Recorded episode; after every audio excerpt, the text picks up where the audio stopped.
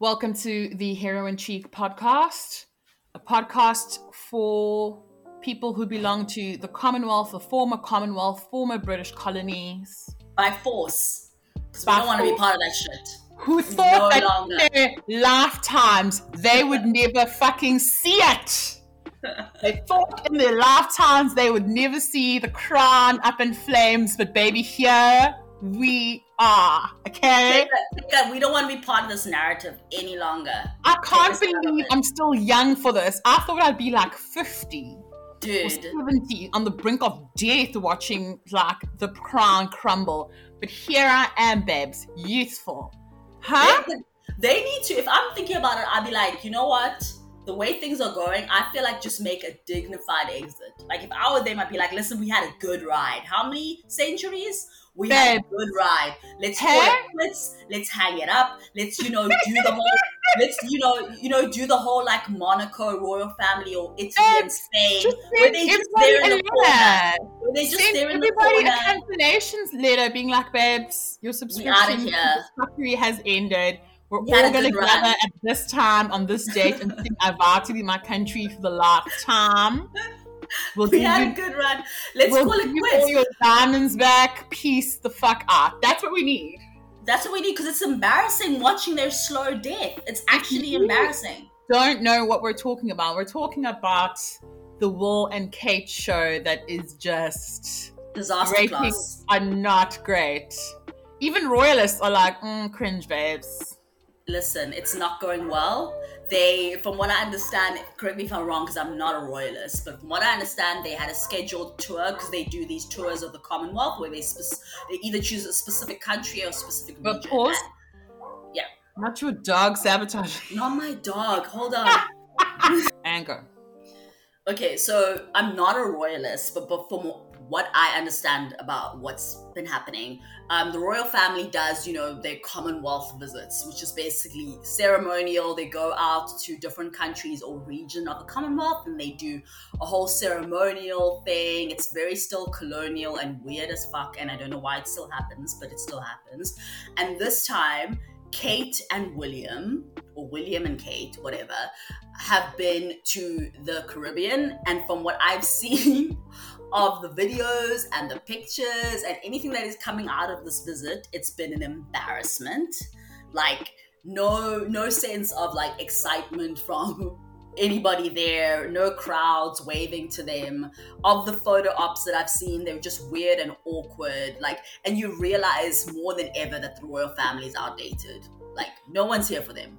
No, I mean, so if you don't know, just before the, this little campaign tour begins, the island of Belize already has protests protesting the arrival of William and Kate.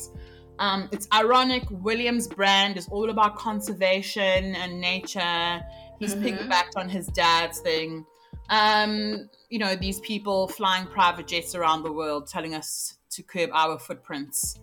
Mm. But it's me. It's me and my unrecycled bottle of, of water. That's the problem, right?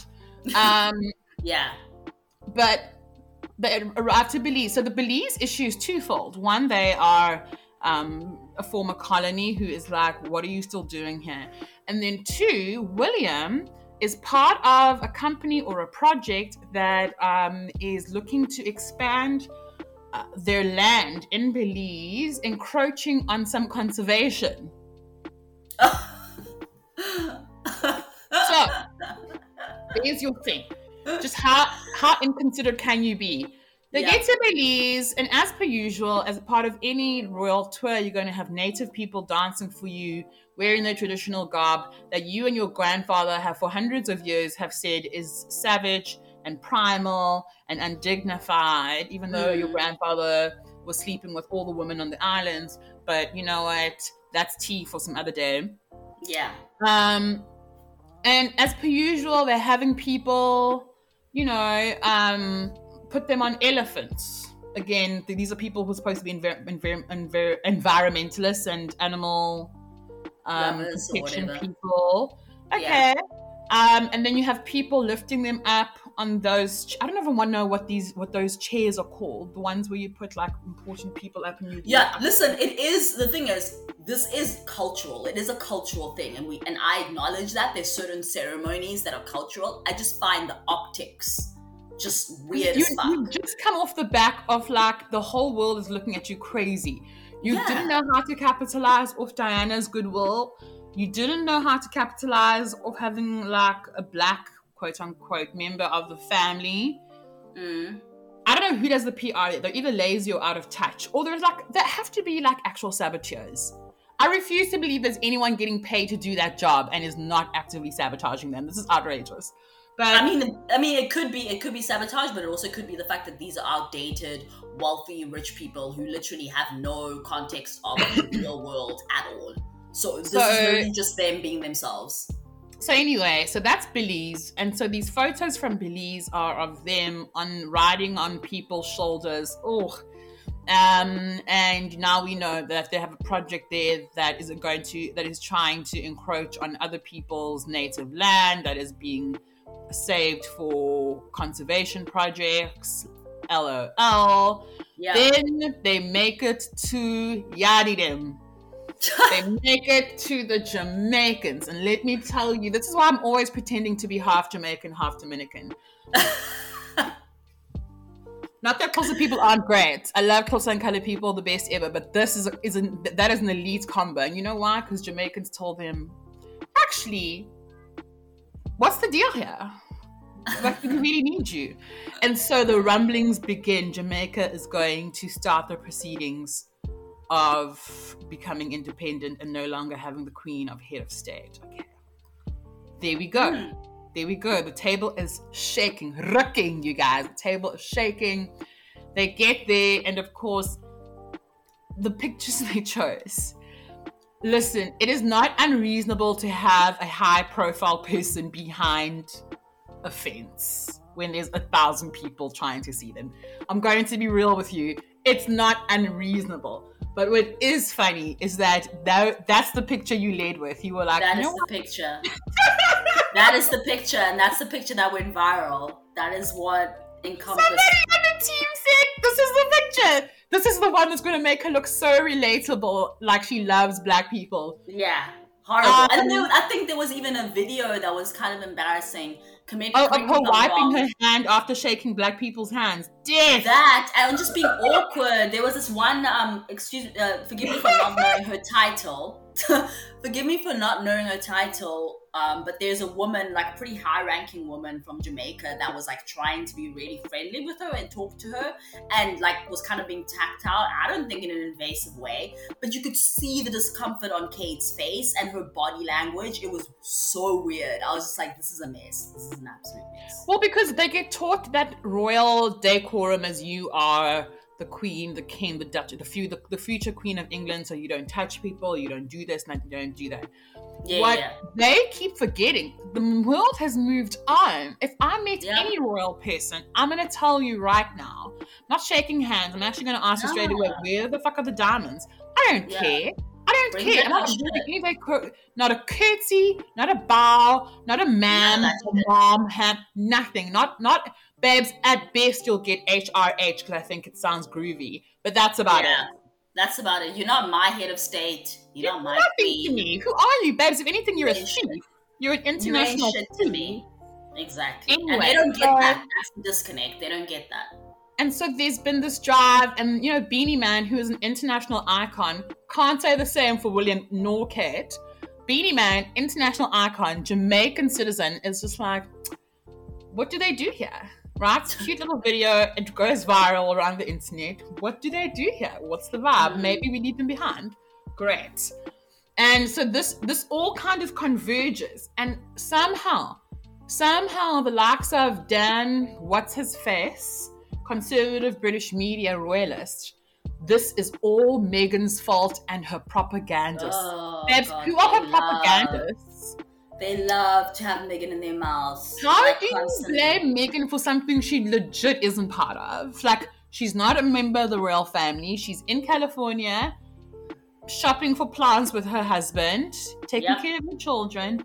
and you know you're just like oh this half black chick it's her fault again and it's like no no kate is literally unlikable i want i want to be the first person to say that kate is the kind of white woman in a room when i walk in i avoid Oh no, absolutely, absolutely. She's i she's avoid her because i know what time it is if you know what i'm talking about Type, yeah. you know those crow's lines around her eyes that have formed so prematurely it's because of the scowl she makes you Yeah. know what kind of white woman makes that scowl i don't even have to tell you if you've walked into a room and it's just white people you know exactly what time it is She, she's that white woman who like gives you that smile. You know that oh, smile. Oh gosh, the person knows one. As if I asked her, like, what? Yeah.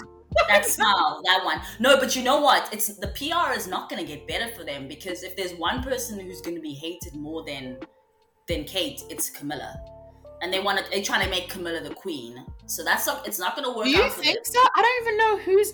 I feel like they've chosen these two, like, quite unlikable white ladies to take to take to, to, to take on these very likable women who give them the opportunity to be more relatable. It's it's it's their rebellion against being relatable. Yeah. that is going to steal this gig from them because that's Oh, all no. that this is they are the they are the first and ultimate influencers they have no real political power people who keep saying that queen elizabeth is the reason the commonwealth has stayed do not understand politics this woman has no real political power this family has no real political power they are at the whim of parliament yeah. and parliamentary decisions they they they get given a budget these aren't people with power they don't have no teeth They have nothing. Anyway. No, they're outdated. I give them like if Charles takes over, whenever that is, they're not. I don't think they. I don't think they survive Charles's reign. That's This is going to be the craziest year for them. If the queen dies and they have to cancel tours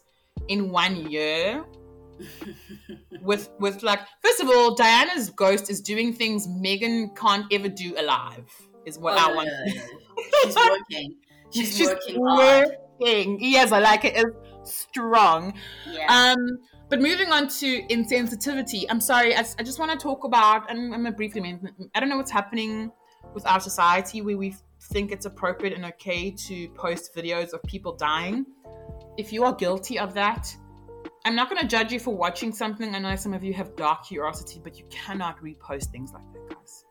no, I don't know my- what world we live in. yeah, my thing is with first of all, I know the video you're referring to, and thank God I have not seen it. But uh, that's something that I've noticed specifically on Twitter, because I mean, I guess that's where I am most of the time when it comes to social media. There's just no regard for other people and other triggers and just like basic human decency. Um, as much as I don't like Instagram that much and I'm not as frequently on it, I will say I do think Instagram is a bit better when it comes to trigger warnings um, and just I don't know, man. If, if Twitter is just like another world, it's like the wild wild west. There, anything goes. It's just yeah disturbing. um just awful. And it, it, isn't i mean like there's a war going on and people are far too invested in this war as if it's the first one that's ever happened. So you know that Yeah. once once that once there's videos of people dying they're going to post them for shock value. Just i don't know when our society spiraled into such a place that we think it's okay to watch people die. Or we find it fascinating. I just wanted to stop because I think we're perpetuating a lot of stuff that is so terrible for our mental health. It's horrible.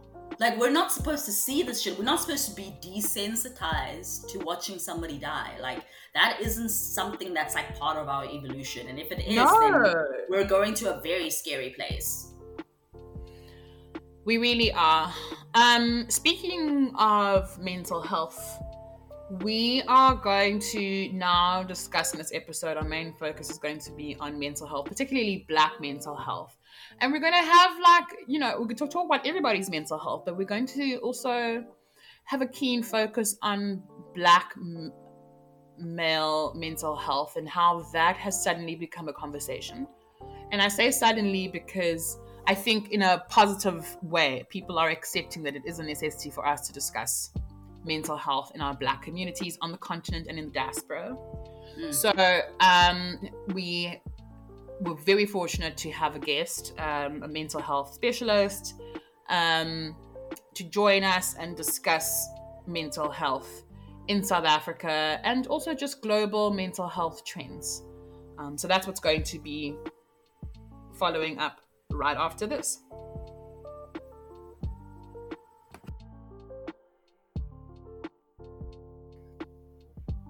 And so, okay, off the back of this last Jesus episode, where there's well, sorry, Genius episode. So off the back of this last Genius episode of the Kanye trilogy on Netflix, um, we can tell that the subject of the documentary starts to grapple and battle with um, mental health issues and and you know so clearly some substance issues also. Um, and another remarkable and young black artist has recently um, taken their life and is no longer with us because they've lost their battle with depression.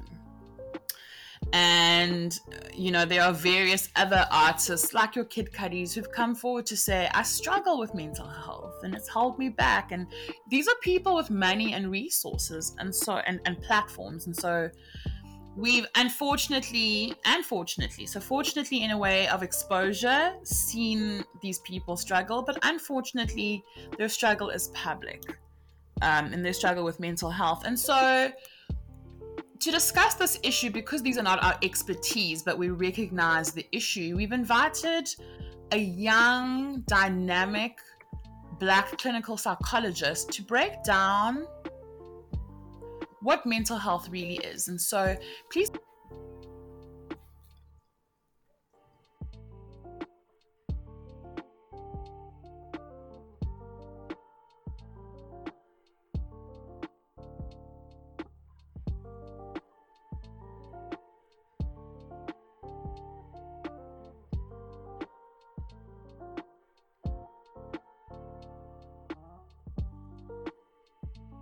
All right. Okay. So I'm going to Louise. I'm going to edit that out, and I'm just going to say we're going to have. Uh, so what what what should we call you then? Just Loiso and like um our our mental health fine. expert, right? Mm. All right, great. Okay. So we've invited a mental That's health perfect. expert, a young black millennial also, uh, Loiso Makobela, who works in the mental health sector. Doc, um, uh, Loiso, welcome. Thank you for having me. Thank you for having me. I'm really, really happy to be here and to speak about these issues with you. So let's dive everyone, right really. into it. You know, there's been a lot of chatter, as I've just mentioned, around mental health, especially in the past few years, with a number of celebrities or people of prominence talking about their own personal struggle. Um, I think the pandemic has also kind of exposed um, a lot of people to their own mental health crises and issues. Um, and so, for, as, as, as a professional in the sector, can you please tell us what is mental health really?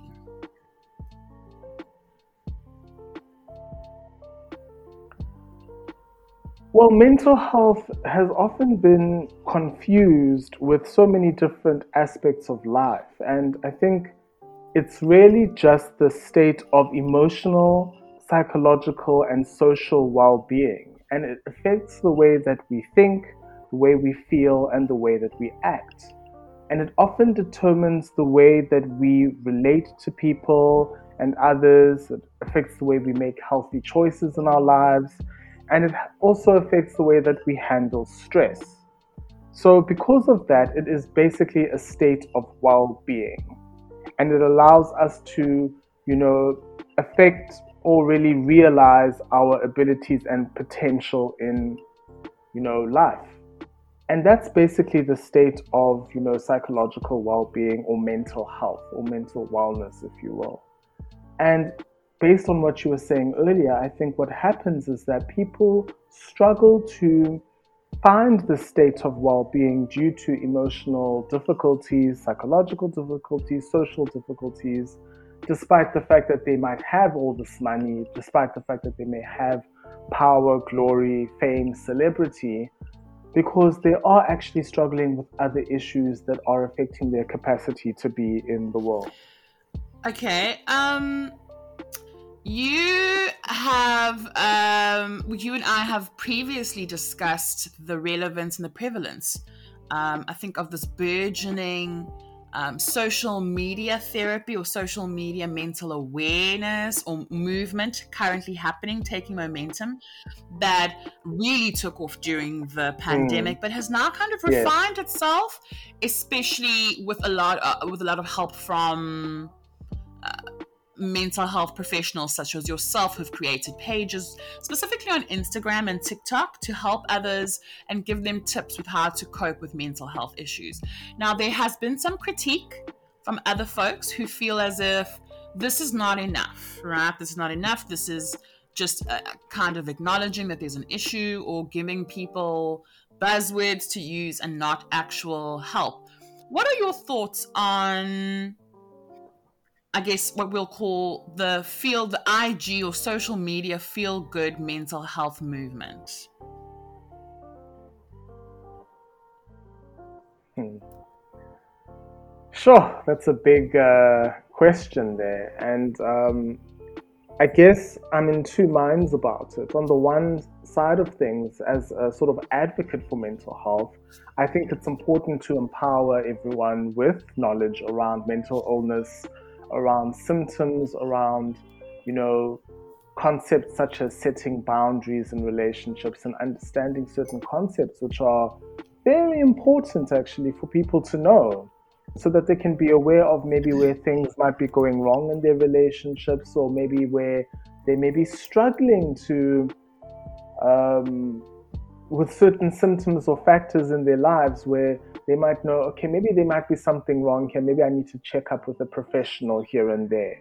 And I think that that's where the sort of social media awareness of concepts may be important in terms of mental illness and mental health awareness. And I think that advocacy is so important.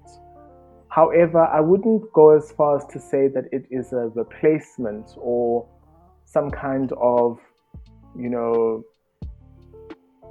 yeah, I guess a replacement, I'll say, for mental, uh, the relationship that one would develop with a psychotherapist. Because I think research has shown that part of psychotherapy and what makes psychotherapy work is actually the therapeutic relationship. So, mm. those pages are very, very important, and I will never take away from them. But they are not going to ever replace the importance of that one on one, or maybe if you're in group therapy, for example, the relationship that you have with a therapist, whether that relationship is happening remotely when you're doing teletherapy or you're doing therapy via Skype, whatever, or if you're going to be in the room with your therapist. And I know that obviously changed with COVID and what was going on there, but it doesn't replace that kind of space that you have when you are actually grappling with whatever you're grappling with with your therapist in that space. But it does provide a forum, a place, and a, you know, an environment for people to become socially aware of. There are these things in the world that people that are grappling with with mental health health rather. So it makes it more accessible. It makes it more available for people to be aware of. And then it allows people to then go okay well maybe i'm grappling with this I think where the difficulty comes in is when people start to self diagnose. And I think that that's where a mm. lot of the critique comes from, where professionals such as myself might find ourselves being very cautious of dispensing too much information, where some people will come into the room and say, you know what, I think I've got this, I've got that, I've got this, I read this on Google. And it happens not just with mental health, but it also happens with, you know, physical health. Health. Doctors mm. will also happen to come in and sits with the patient and say, you know, what's happening with you? And the patient will go on a list and say, I think I've got whatever chondritis, whatever. No, obviously that's not a real thing, but because they went onto Google and then they saw this whole list of things that happened because they read two symptoms. So I think it's one of those double-edged swords that one always has to be aware of when, you know, you put a list of symptoms together online and you give it to people to see. So on the one hand, it's mm. important to say, yeah, sure, let's let people have this information, but let's also to, you know have that caveat of this is not meant to be for diagnostic purposes. It's meant for you to take this, think about what's going on for you, and then take it to the professional to make the diagnosis.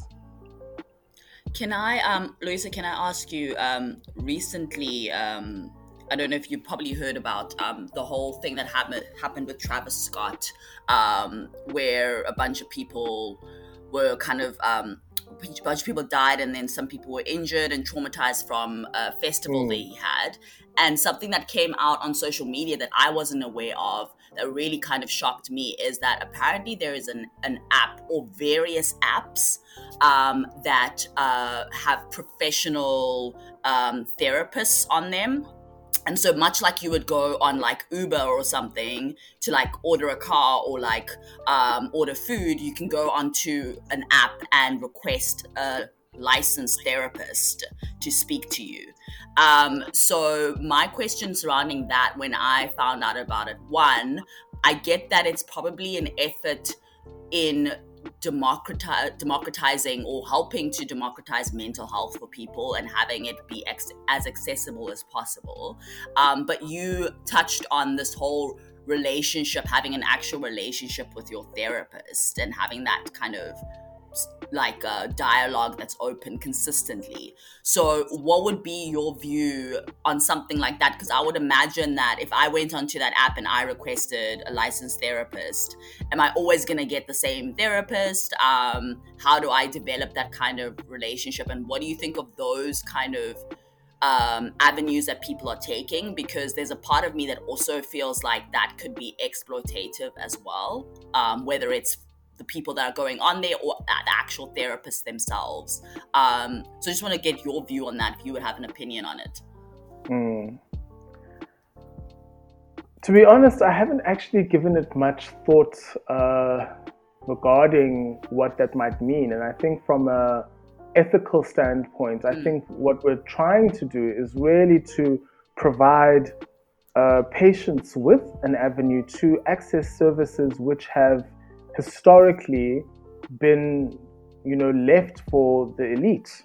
And I think if I think of South Africa yeah. in particular, psychotherapy is known to be something that has been left to those who can afford to pay the what is considered an exorbitant fee, um, uh, which means, of course, that it can only be you know accessed by a certain uh, p- sense of people, you know, and that's often meant historically white people. So I think on the one hand, it really has been something that has been done to say, yes, let's give therapy to everybody. Let's make it such that you can request a therapist here. I do know what apps you're talking about. I know one of them I think might be called BetterHelp. Um, I stand corrected, of course, but there's this there are these apps that I actually did look up and thought about them and thought, yeah, this is such a good idea in terms of trying to make this process, this this space, this service accessible to those who have been disenfranchised and everything. But on the other hand, given how I trained and you know the modality I work from, as well as what I know about the process, I find myself very much feeling very conflicted about what it means to be able to, like an Uber, as you say, say I'm going to request mm. a therapist because I've been traumatized, and then I see this therapist once, and okay, that helped. But then when I go back on the app, I don't get mm. that same therapist. And mm. from what I know in terms of the way in which I trained and what I know about the research in terms of, you know, what makes psychotherapy effective, the therapeutic relationship also plays an important role. So I am quite cautious around the idea that, you know, being able to request the service in terms of, okay, I need therapy, I just need one session here and there, and that being effective now, I'm not too sure that that might be useful when what I know from research is that maybe what you need is maybe two or three sessions with the same person, and that might yeah. be effective. You know, so uh, it is one of those things where it's like, yes, we're trying to close the gap, make the service accessible, and it is, I think, a very good effort. But then there's also the other research that says, well, I think May the I please jump relationship in is also important. And and say that because I spend a lot of my time and like I'm I'm I'm half in South Africa, half here, I use teleservice and I use the one you're referring to, BetterHelp. So actually, it's not like Uber where you just order. Um, it's mm. actually quite extensive, especially with particularly with BetterHelp. They're the mm. best one. Um, what happens is you log on, you put in your payment details, there are different tiers. And so I would like to call this the democratization of mental health counseling and therapy because there are different payment and payment options, um, tiers according to your budget. When you are assigned a and you list what your issues are, you can prefix that you would like a queer therapist, a, a therapist of color, female or male, um, and who specializes in certain areas. Um, your therapist may be a psychologist or a counselor, but everybody is very, um, everybody's credentials are listed. And when they match you with a therapist, you are given options once you and once you're happy with your option you that's your therapist for the duration until such time that you either feel like that your time with this particular um, counselor or therapist has ended or um, you just don't want to do therapy anymore. But that's actually how it works and i've been using that since, since i've been using it since okay. just before the pandemic began um, and I have remained. I've, I've, I've, yeah, I've had two different therapists because it's been, oh my gosh, two years of this pandemic, and I've been in different phases, and my my needs for cool. a therapist have changed, and that app has accommodated that. Um, Okay, I mean uh, that's that's great to hear because I obviously don't I don't have the experience of it. It's just that was my objective view. Well, unfortunately, data is still a very big issue in South Africa, and so a service like this is just not in our immediate future. I don't think it's feasible mm. right now, um, in terms of a democratization of mental health. But it is yeah. it, it, it, does stick to those those principles of creating a relationship an ongoing relationship that's quite personalized to your personal issues and your personal traumas mm. so i do think that it's something that had, could have such value in our south african context but um you know we can and i think i wanted to add is sorry to mm. interrupt you z then that of course answers exactly what I was saying in terms of my concerns because obviously I didn't know about the app, but it says everything in terms of the ethics and the theory of what makes important and great psychotherapeutic practice. And if we were to be able to, of course, implement something like that, like BetterHelp, into a country like South Africa, that would make mm. fundamentally psychotherapy much more accessible to those who are you know, in different areas, because that's one of the difficulties we are facing in the country, which is how do you make psychotherapy accessible to somebody who cannot travel to a certain part of the country to see their psychotherapist once a week or once every two weeks or even once a month because they live here, there, or everywhere else. I thought, yeah. Okay. Yeah, that that definitely that definitely makes sense. But yeah, that's a, that's a very interesting um, aspect of mental health right now. Um, and what I've always wondered, or what I want to touch on, is um, what are the different styles of therapy? I think most people that are not familiar with therapy have a view of it that's probably influenced by like what you see in media so, like if you watch a show and a character's going to their therapist or something. So, like if let's say if you're watching The Sopranos or Sex in the City or something, you have that idea of this. This is what therapy is. Um, but obviously, there's different styles of therapy. So, I just kind of um, want to open that topic up and delve into what types of therapy people can get. Sure. So I'm going to start with what is often seen on television, which is the psychodynamic mm. approach. Sigmund Freud, everybody thinks of lying on the couch or even sitting on the couch, and your therapist talks to you about your issues stemming from your mother, as they say. Yes. Um, but really, what that is, it's not really as simple as that. The essence of psychodynamic approach or a psychoanalytic approach is really looking at building insight and awareness. And the idea is that a person has unconscious feelings, thoughts, memories, and motivations that influence their current behavior. And you find yourself working with a therapist to try and uncover what those unconscious feelings, etc., are, and to help you to be able to manage those unconscious elements and to be able to shift those things in order to be able to shift your unhelpful patterns of relating and being in the world. And that's one of the reasons why it's so popular to be put on television because, you know, it's a very depth psychology, it's very in depth.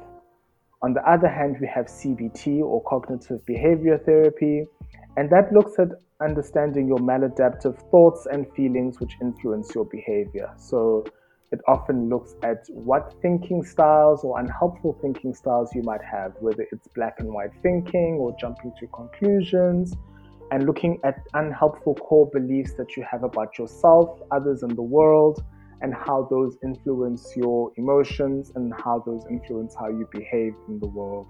And you do a lot of homework exercises very, very hands on practical with your therapist who is very involved in helping you with guided discovery, changing your behaviors and challenging your behaviors.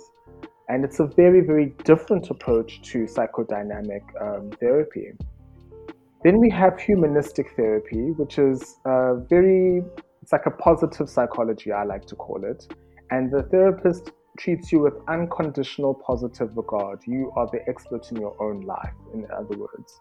It's all about mm. maximizing your potential as a human being. And that's not to say that any of the other approaches don't have that same thought, but this is the main crux of the humanistic approach. The goal is self actualization, and it involves really just trying to help you to become the best version of yourself, as people like to say you know, and it's mm. all about self exploration. Then we have dialectical behavior therapy developed by Dr. Marsha Linehan. And that synthesizes the skills of acceptance and change to achieve a sense of balance, right? And acceptance and change are two opposite forces which could be true at the same time. And what we do there is that we look at distress tolerance skills. So, how do I handle distress skillfully? How do I regulate my emotions? How do I become more mindful or present in the motion in the moment? So you know mindfulness has become the big buzzword at the moment. How do you meditate? How do you find yourself be in the present moment?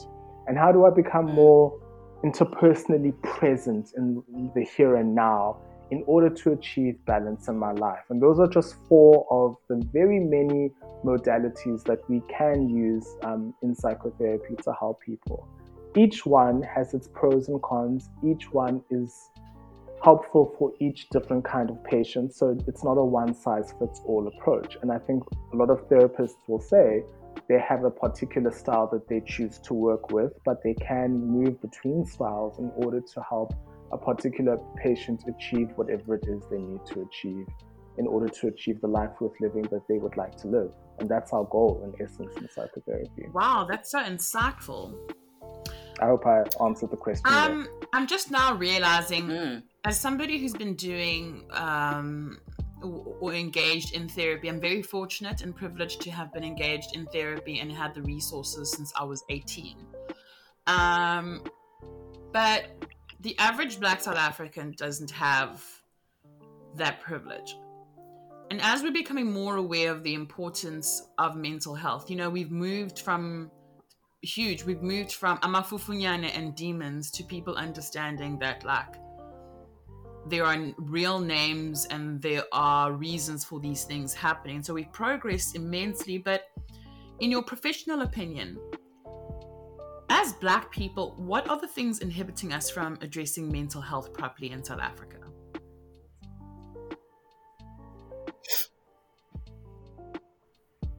Yeah, big question, big, big, big question. Um, well, I think that, you know, to touch on, you know, Amafunyane and all of that, I think that it's a matter of honestly not recognizing the fact that maybe those things could indeed be a real lived experience for the Black South African. And then also finding a way to synthesize or integrate that with the possibility of mental illness as well anxiety, depression, and amongst that trauma. And I think that that, including, um, I suppose, maybe tr- um, stigma around mental illness also plays a big role.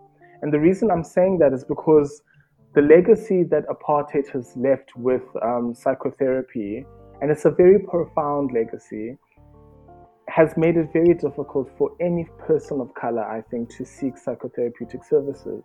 Psychotherapy is predominantly a white dominated field.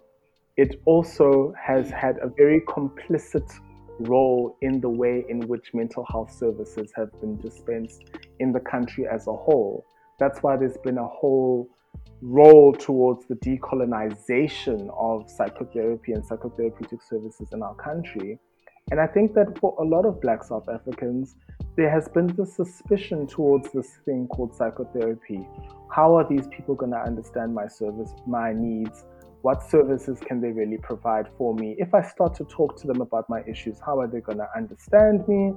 There's a view that psychotherapy is elitist, and with in true to form, I think it can be.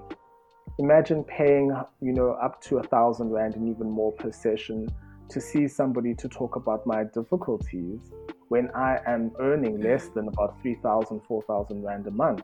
It's one of the reasons why people will go for maybe one or two sessions a month, or maybe, and then they then don't stay.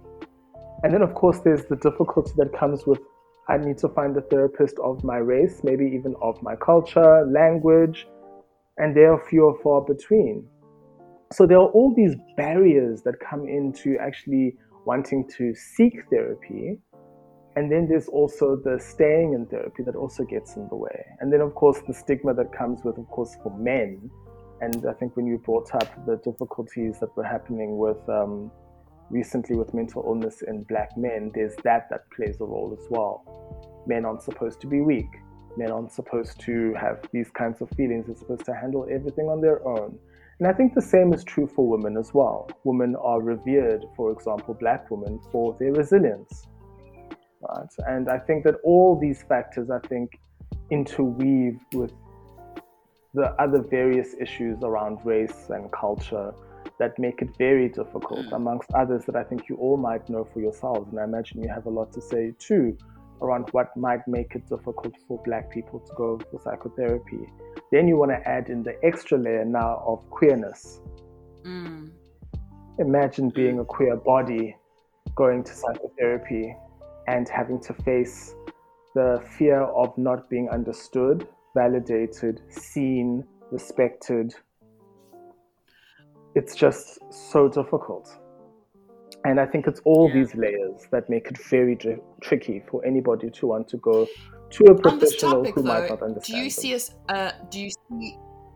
Do you see us growing as Black millennials no, in South Africa? Do you see our understanding of mental health and the importance of it growing? In that in that way, do you see do you see us flourishing or, or, or growing as a as as a cohort as of Black millennials?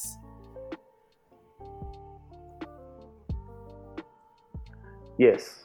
Um, obviously, I'm speaking as one therapist. I cannot speak for all, but from my experience, there has been this very interesting rise in the importance of mental health and mental wellness in Black millennials and this pull or push, if you will, towards wanting to be better, wanting to just not be the way things were before and wanting to maybe break the in, uh, cycles of trauma that had been maybe passed down to us from those before us, our parents, our grandparents, and wanting to do better. And I'm not sure if that's because of what we've seen or maybe things like I, I noticed in terms of fees must fall. It was almost like we're not going to take this. We're not going to sit, sit with the, these um, traumas that everyone else made us sit with. We're going to do better. And even though it might not have resulted with the same kind of outcome as maybe we were expecting, there's just a sense of wanting to progress, wanting to be better. And I think that there's something going on there. And I think I think it has to do with the idea of wanting to be better and wanting our mental health to be to flourish. And there's a there's a real seeking for that. And it's just just very difficult, I think, when there's not enough mental health care professionals out there to serve the population. No, definitely. Um, what what I wanted to expand on, which you've kind of lightly touched on, um, is why there are so few black psychologists in, in South Africa. Um, is it because people that are choosing to go into, you know, a medical field are more likely to choose a certain route or an avenue and it's not an appealing thing for for for black people to want to become psychologists. Um, i would imagine there's obviously also other factors that come into play socio economic factors as well. But um, yeah if we can kind of delve into why there's so few black, black psychologists so the funny thing is, I'm going to start this uh, by saying that in terms of psychologists in general, the ratio of psychologists, first of all, in South Africa, from what I've read, is that it's 1.4 psychologists per 100,000 population. Oh that was goodness. the last uh, I read in terms of the ratios. It's, it's not a it's not a it's not a nice number. Um, so that's already an issue, and I just wanted to start that start with that. And then I thought maybe to sort of, you know, say something that might be quite personal to to some of the listeners and also to maybe the both of you as well. Growing up, you might have heard about the the big four careers: um, lawyer, engineer, doctor, and uh, what was the fourth one now? like an accountant or something Accountant. That's it. Right. yeah So A, B, C, D, and then E was everything else, but it didn't count. In Mm. terms of psychotherapy or psychology, psychology is such a difficult field to navigate because a lot of people think to become a psychologist, you do your three years and you're done. It's your three years of undergraduate study, it's an honors, then it's a competitive master's whereby they only choose between six and 10 students per year to do the master's program so that already cuts things down quite finely. After after you finish your masters, which is a grueling process of self-exploration and having to understand yourself in order to be able to actually work with patients, you have to do an internship, a year, ComServe, which is a year, a board exam which you must pass very highly, and only then do you qualify. So it is the not the most attractive career when if you choose the other big four careers your career is most likely to be set out and the financial gain is far more lucrative than to choose this field and i Mm. think that that also plays a major role in terms of why the numbers aren't that high of black clinical psychologists Mm. That being said, I also think it's a matter of where black clinical psychologists practice. So I think they do exist and our numbers are growing. But if we're sitting mostly in certain parts of like the metropoles or certain parts of the cities, you might not find us. Um, I don't know if maybe there's a part, maybe we don't advertise ourselves as much, or maybe it's not that we aren't being advertised as well. I'm not sure what's going on, but the numbers are growing. So, in terms of the Health Professions Council of South Africa, where we are all registered, uh, the research was saying that our numbers have grown. We are actually much bigger than we were before. Where in I think a few years back, I mean, it was maybe like only 10 to 15 percent of the psychologists on the on the board were black, but now it's a good like 45 to 50 percent, which is still not a great number, but once again, it, there has been growth. But I think it also has to do with where those psychologists practice too, as you said, where some may go into research, some may go into neuropsychology, some may go into uh, organizational or industrial psychology, which is not clinical psychology. So if we're branching off into those fields, clinical and counseling psychologies might not be seen. So I think it's also those factors that come into play. And then, of course, maybe some psychologists may move out of the field and go into other fields as well. So it's also that thing as well. It's not it's not as glamorous as many people make it out to be. And I think when we are dealing with Black South Africans in general, who also would want careers which are a bit more financially lucrative, this career is not the most lucrative in that respect. And I think that also plays a part in terms of why. it's a big investment, it's a very big investment. And the return on investment may not be as financially rewarding as a career such as accounting, engineering, computer science. Um, Loiso, Those are my if thoughts. one can't afford therapy, what can one do to address their mental health issues?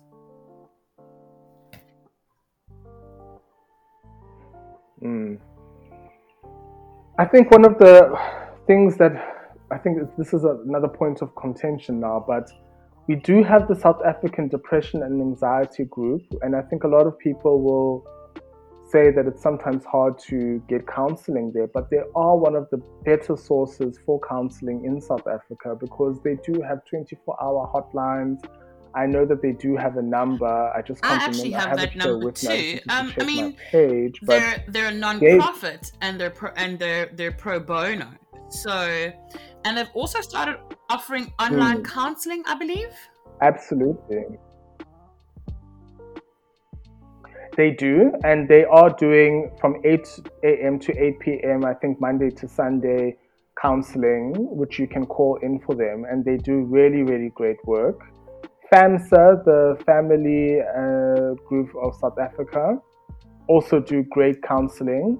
Uh, Hope House do counseling as well. I think it's more Christian based, and I think it's in Cape Town. But these are some of the non-profit organizations which are really trying to bridge the gap. And I think the other way to go about counseling, especially, and this of course is very difficult, but for university students, is to actually uh, seek out your um, university counseling services. I know they offer a certain amount of sessions, but they definitely work. And then for those of you who are working um, in your particular fields of work, your employee assistance programs also ensure that you get six sessions or eight sessions, I think it is, with a clinical psychologist or counseling psychologist, which comes with the program. Um, and they also provide those services for the people in your family, which is something that some people don't know. So the employee assistance program also provides the uh, services for members of your immediate family. So that's also something that people might want to do if, let's say, um, you are struggling or maybe your son is struggling. You might also want to invest in that. As for other services, it's actually quite hard to find a number of services, and I think it's because a lot of the times, and I think this is just a this is me speaking as myself. I would not speak for other psychologists, but I find that at the moment it's very hard for maybe government or you know yeah the government to put in a lot of finances into mental health you know organizations at the moment because a lot of our issues have been put towards all our other issues like TB or HIV. And I think that that's possibly one of the difficulties that we're facing in terms of where can I look for places for mental health? And then the other ways to do it is to really just to go to your general hospitals and see what they have in terms of the clinics that they have there as well. And each government website does have mental health care facilities where you can also try and find out where these um, places are. So Western Cape government has a, a, website where you go mental health, and then you can just check. And I know that the Gauteng government has the same as well. If you would and like to find out more of the services that the South African Depression and Anxiety Group offer, you can either call them on 011 234 4837 or you can visit their website, sadag.org. That's S A D A G.org. Please be aware that they are based in Johannesburg but do offer services nationally. If you are based in Cape Town, uh, the Hope House organization does offer services and counseling all over Cape Town, uh, namely Bergvliet, Kuils River, Table View, and Khayelitsha. You can visit their website at hopehouse.org.za to get each area's uh, specific number. Uh, Loiso, I can't thank you enough for joining us and giving us such a robust um, and holistic breakdown of what mental health really is and what it can be for the Black South African millennial.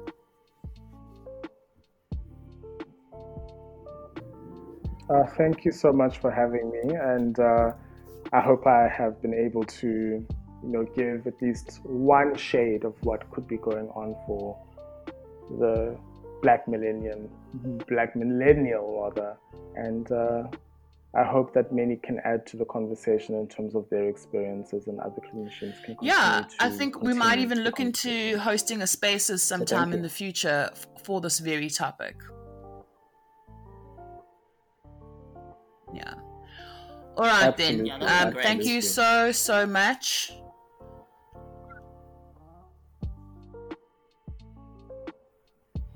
It's a pleasure.